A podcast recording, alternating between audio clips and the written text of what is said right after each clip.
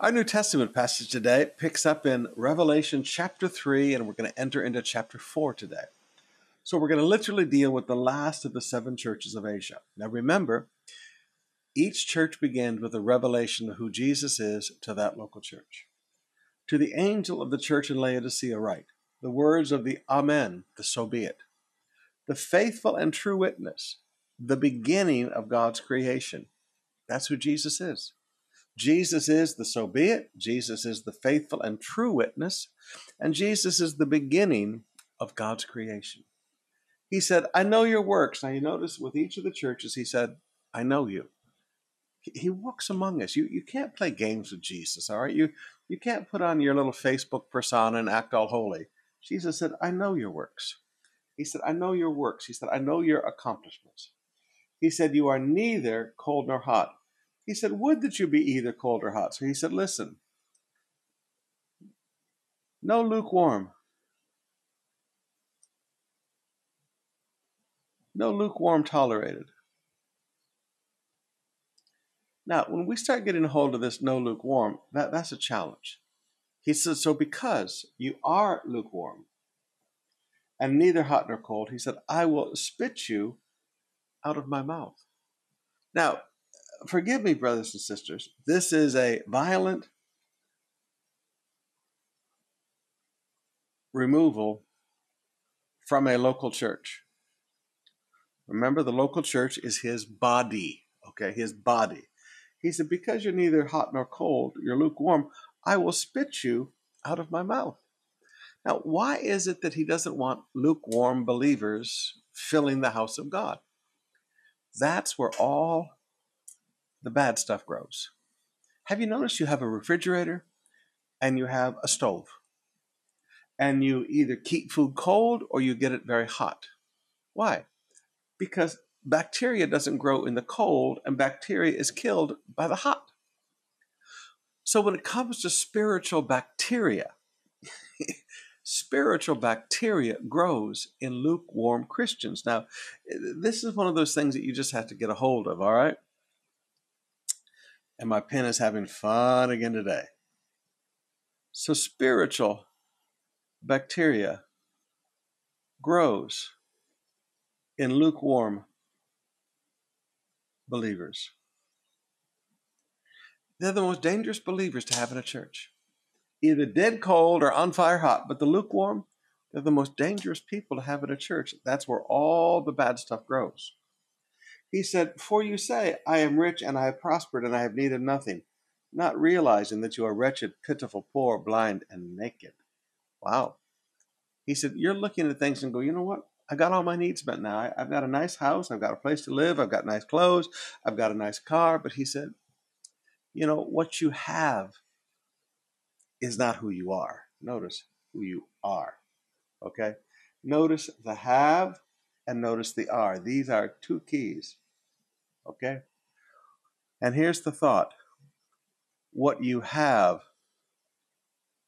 is not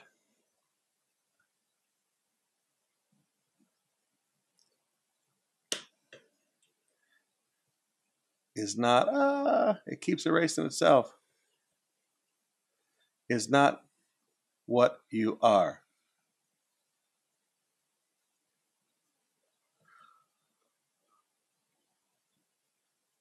what you have is not what you are. You may have a lot, but that's not who you are. what you have material is not what you are spiritually. Now, you just need to get a hold of that one and just keep it in the forefront of your mind for the rest of your life.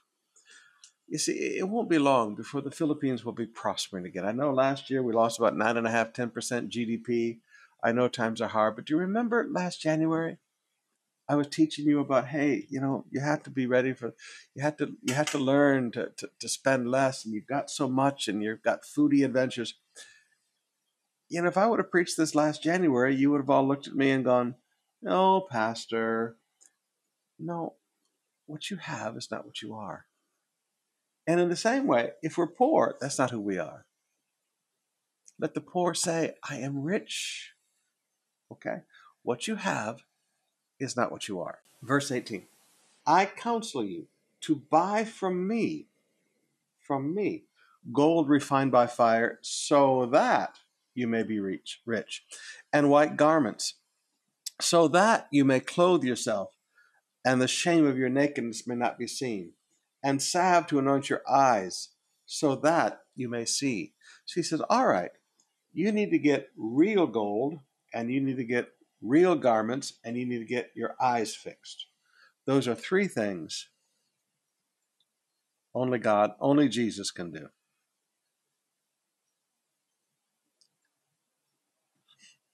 Dress you in white garments, give you real gold, things that are real gold, and open your eyes so that you can see. He said, Those whom I love, I reprove and I discipline. So be zealous and repent. It's amazing the, the teachings that go around the world today that believers never need to repent. Jesus said to repent. Behold, I stand at the door and knock. If anyone hears my voice, opens the door, I will come in to him and eat with him and he with me. There is fellowship. There is relationship. The one who conquers, I will grant to him to sit with me on my throne, as I also conquered and sat down with my Father on his throne. He who has an ear, let him hear what the Spirit says to the churches. Now, those are the messages to the seven churches. Now let's pick up at chapter 4, verse 1. After this I looked, and behold, a door standing open in heaven. Now, that would be an amazing thing to see. I've never seen that, have you? A door standing open in heaven. There was a door opened into heaven. And the first voice, first voice which I had heard speaking to me was like a trumpet and said, Come up here, and I will show you what must take place after this. At once I was in the Spirit. All right, so I was in the Spirit.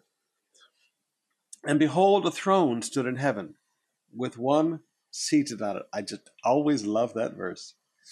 God's throne is not empty. You know how when Satan does his famous I wills, and I will sit enthroned upon, he wanted to sit on God's throne. Uh, the throne's not empty. the Father is seated on the throne. You know, rebels are always looking for an empty throne. but the throne is occupied. The Father is sitting on his throne. And he who sat on it had the appearance of jasper and carnelian. I'll circle that in red. Carnelian is kind of a deep red. And around the throne was a rainbow. Oh, I love that too. So the reminder surrounds the throne. What reminder? The reminder that never again will I destroy the earth by flood the promise that he made to Noah. The rainbow. Every time I see a rainbow in the sky, sometimes driving down the Skyway and South Superhighway, you'll see a rainbow, especially over Laguna de Bay. And as you, you look at the rainbow, I just always remember not just the covenant of Noah, but the, in the throne room of God, around the throne, there's a rainbow. God reminds himself of his covenants. God puts physical reminders around himself of his covenants and had the appearance of an emerald. And around the throne were 24 thrones, and seated on the thrones were 24 elders. All right, so those thrones are occupied also, clothed in white garments with golden crowns on their heads. Now, can you imagine how irritating that was to Satan? He, he just wanted a throne to sit on, and everything's occupied. From the throne came flashes of lightning and rumblings and peals of thunder. And before the throne were seven were burning seven torches of fire, which are the seven spirits of God. Now that's one of those ones I got a question mark about. You know, I've read all the theology about, but when I look at this and I see the pictures of heaven, I realize John, with his limited human mind, and I don't say that derogatorily, John, with his limited human mind, is trying to describe things that are indescribable.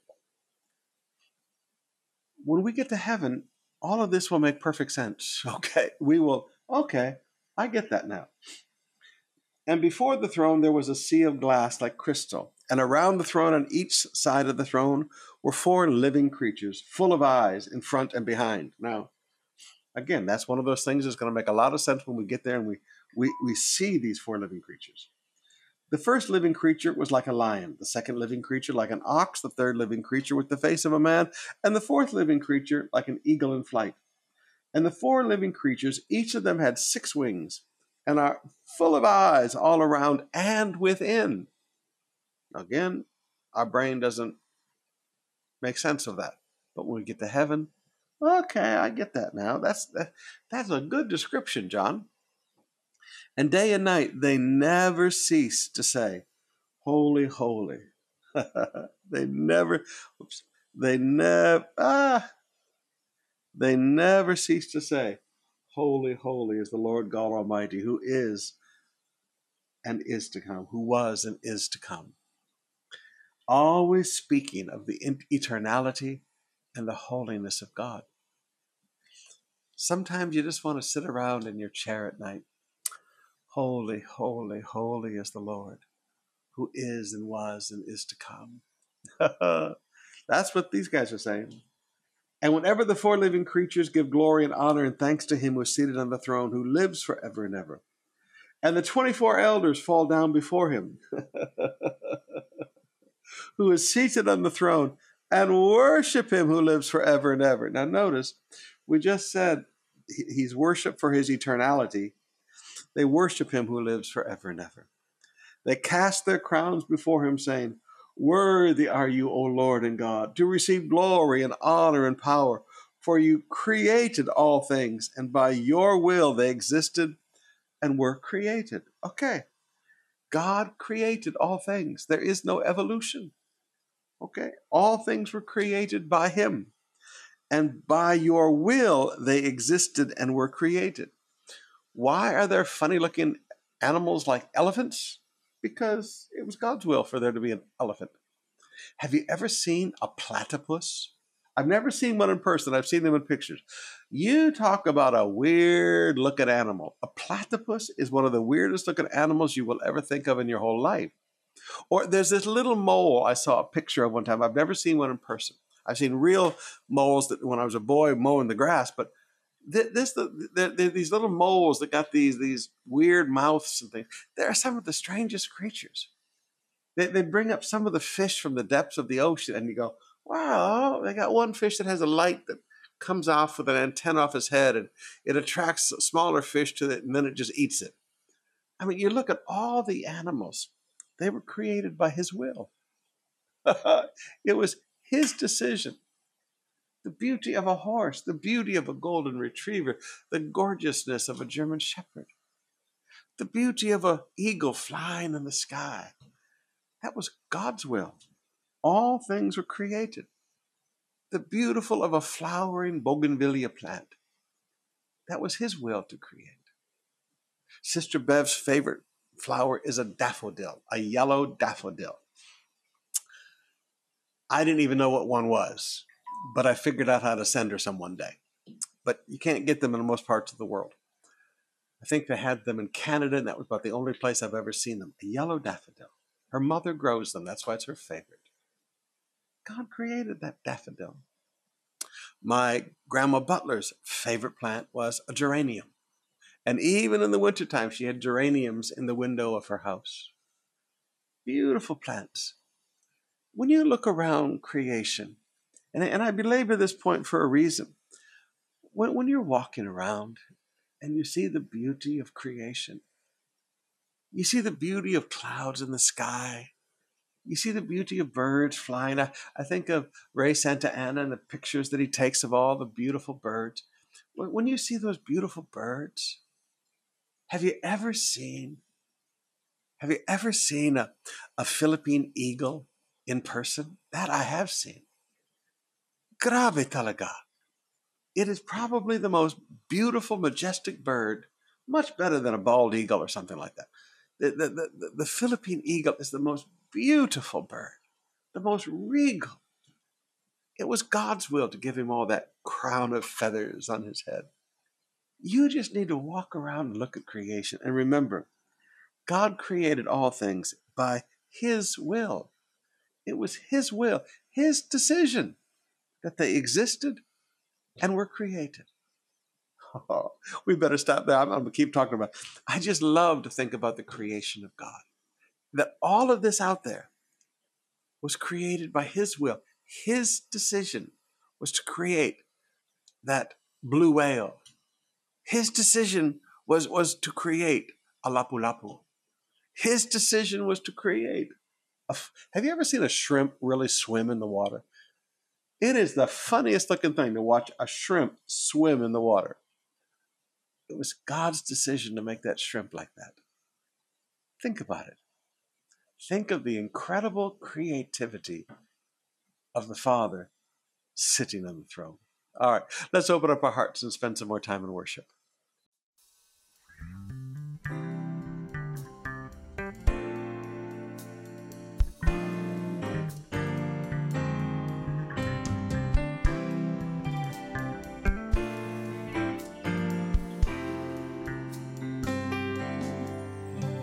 the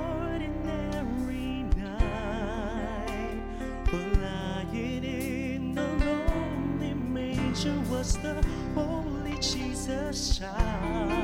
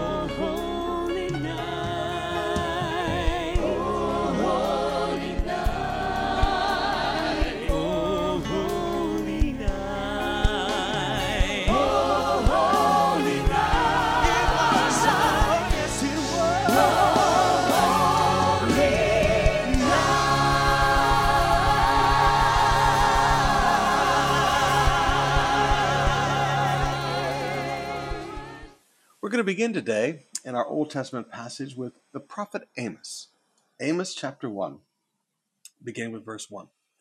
The words of Amos, who was among the shepherds of Tekoa, which he saw concerning Israel in the days of Uzziah the king of Judah. So think back to when Uzziah was king. This is when this is when Amos was prophesying. In the days of Jeroboam, when Jeroboam was king of the ten tribes. So this is the two tribes, and this is the ten tribes, all right? Two years before the earthquake. Wow. Now, one of the things you have to realize is that there are really, really bad earthquakes in Israel. If you go with us to Beshan, it was completely destroyed by an earthquake. When I walk around Jerusalem, I remember that in the Great Tribulation, during that seven years of tribulation, there will be a huge earthquake that will literally split the city of Jerusalem into four parts. Two years before the earthquake. So this is an earthquake area. And it's also a volcanic area. The Golan Heights, those are volcanic areas. And he said, The Lord roars from Zion and utters his voice from Jerusalem. The pastures of the shepherds mourn, and the top of Carmel withers, referring to the Mount Carmel. Thus says the Lord For three transgressions of Damascus, and for four, I will not revoke the punishment, because they have threshed Gilead with the threshing sledges of iron. All right, so we are talking about destruction of war. Damascus threshed Gilead with threshing sledges of iron. So I will send a fire upon the house of Hazael, and it shall devour the strongholds of Benhadad. These are the leaders of Damascus. I will break the gate bar of Damascus and cut off the inhabitants from the valley of Aven, and him who holds the scepter from Beth, from Beth Eden. And the people of Syria shall go into exile to Kir, says the Lord. All right, so Syria would be like the province, Damascus would be the city. This nation attacked and destroyed Israel. And God said, I will bring destruction on them. Thus says the Lord, for three transgressions of Gaza, and for four, I will revoke the punishment because they carried into exile a whole people to deliver them to Edom. Now, Gaza, think of the Gaza Strip. Edom, that's the land of the Edomites, descendants from Esau. So I will send fire on the wall of Gaza, and it shall devour, devour her strongholds. I will cut off the inhabitants from Ashdod, and on him who holds the scepter of Ashkelon.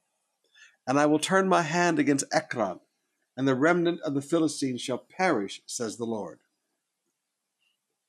Thus says the Lord, for three transgressions of Tyre. Now notice, we are dealing with nation states Damascus, Syria, Gaza,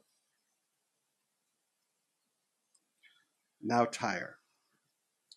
I will revoke not revoke the punishment, because they delivered up a whole people to Edom, and did not remember the covenant of brotherhood. They were supposed to be Israel's friend. You know, it, when, when you don't forget the when you forget the covenants of brotherhood, you, you got a problem. All right, I mean when this is why the Bible teaches us that when, when you repay evil for good, evil will never depart your house. There's, there's challenges there. So I will send a fire upon the wall of Tyre, and it shall destroy her strongholds. Thus says the Lord, for three transgressions of Edom, and for four, I will not revoke the punishment, because he pursued his brother with the sword and cast off all pity, and his anger tore perpetually, and he kept his wrath forever. So I will send a fire upon Teman, and it shall destroy the strongholds of Bozrah. Thus says the Lord, for three transgressions of the Ammonites, and for four, I will not revoke the punishment, because they have ripped open pregnant women in Gilead, that they might enlarge their border. Wow. So they killed women with babies for personal gain. So I will kindle a fire in the wall of Rabbah, and I shall destroy her strongholds with shouting on the day of battle, and with a tempest in the day of the whirlwind. And their king shall go into exile, he and his princes together. So God is pronouncing judgment on nations that attacked Israel and Judah. Chapter 2, verse 1.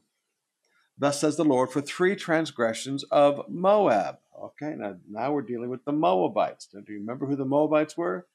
The descendants of Lot. I will not revoke punishment because he burned to lime the bones of the king of Edom. Okay, desecration. This is a desecration of, of the dead. So I will send a fire upon Moab, and it shall devour the strongholds of Kerioth. And Moab shall die amid uproar, amid shouting and the sound of the trumpet. And I will cut off the ruler from its midst, and will kill its princes with them, says the Lord. Thus says the Lord for three transgressions of Judah, and for four. I will not revoke the punishment, because they have rejected the law of the Lord, and not kept his statutes. But their lies have led them astray, those after which their fathers walked. Now notice, their lies have led them astray. It's amazing how once you tell lies, your lies lead you down a wrong path. Okay. Okay. You, you just, you need to just meditate on that one for a while. When you see somebody lying about you, just know, leave them alone. Those lies are going to lead them astray, lead them down a wrong path. Just leave them alone. So I will send a fire upon Judah, and it shall devour the strongholds of Jerusalem. Thus says the Lord, for three transgressions of Israel, and for four, I will not revoke the punishment, because they sell the righteous for silver and the needy for a pair of sandals. Wow. Hmm. Profiteering. Those who trample the head of the poor into the dust of the earth and turn aside the way of the afflicted. Now, notice this slavery of the poor, harsh treatment of the poor, They turn aside the way of the afflicted. A man and his father go into the same girl. Yeah. Okay. That's nasty. So that my holy name is profane. Fathers and sons are not supposed to be having sex with the same woman. Okay. That's just nasty. They laid themselves down beside every altar on garments taken in pledge. And in the house of their God, they drink the wine of those who have been fined. Wow. What do they do in the house of God? They drink the wine of those who have been fined. Yet it was I who destroyed the Amorite before them, whose height was like the height of the cedars, and was as strong as the oaks. I destroyed his fruit above and his roots beneath. Also, it is I who brought you out of the land of Egypt, and led you forty years in the wilderness to possess the land of the Amorite. And I raised up some of your sons for prophets, some of your sons for prophets, and some of your sons, some of your young men for Nazarites. Is it not indeed so, O people of Israel, declares the Lord? But you made the Nazarites drink wine, and you commanded the prophets, You shall not prophesy. All right? So notice, you forced compromise on the dedicated. and you stopped ministry. Now, the Nazarites, the, these were men like John the Baptist. He, he took a Nazarite vow. These men never drank, never touched wine, uh, whether we're talking about non alcoholic or the higher, harder stuff, either one. They never touched it. They had a Nazarite vow. These people made them drink wine, made them compromise their calling. Now, it, it's amazing how people are forced, people force dedicated, committed people to sin. Behold, I will press you down in your place, as a cart full of sheaves is pressed down. Flight shall perish from the swift, and the strong shall not retain their strength, nor shall the mighty save his life. He who handles the bow shall not stand, and he who is swift of foot shall not save himself, nor shall he who rides the horse save his life. And he who is stout of heart among the mighty shall flee away naked in that day. declares the Lord. He said, hey, you force things on people, things are going to be forced on you. Now, this is one of those things that passages you look at, you go, you know, Pastor, I'm not sure I got all that blessed through there. But you know what? Everything in the scripture is written for our example. Everything, okay? Everything. Destruction of people. You, you see things here, uh, killing women with babies for profit. You see here people who were profiting off of the people of God and selling the people of God into slavery because of their poverty, extorting from the poor. You see people who force companions, force compromise on dedicated people who stop ministry. There's things here that you can see and you realize sin in human nature has not changed. Just keep your eyes on Jesus. Keep serving Jesus. All right. We'll see you tonight again. Brother Pastor Brother Pagadora is going to be preaching to you, so you're going to have a wonderful service tonight. What are you going to be doing, Pastor? I'm going to be watching and relaxing. we'll see you tomorrow morning in morning devotions.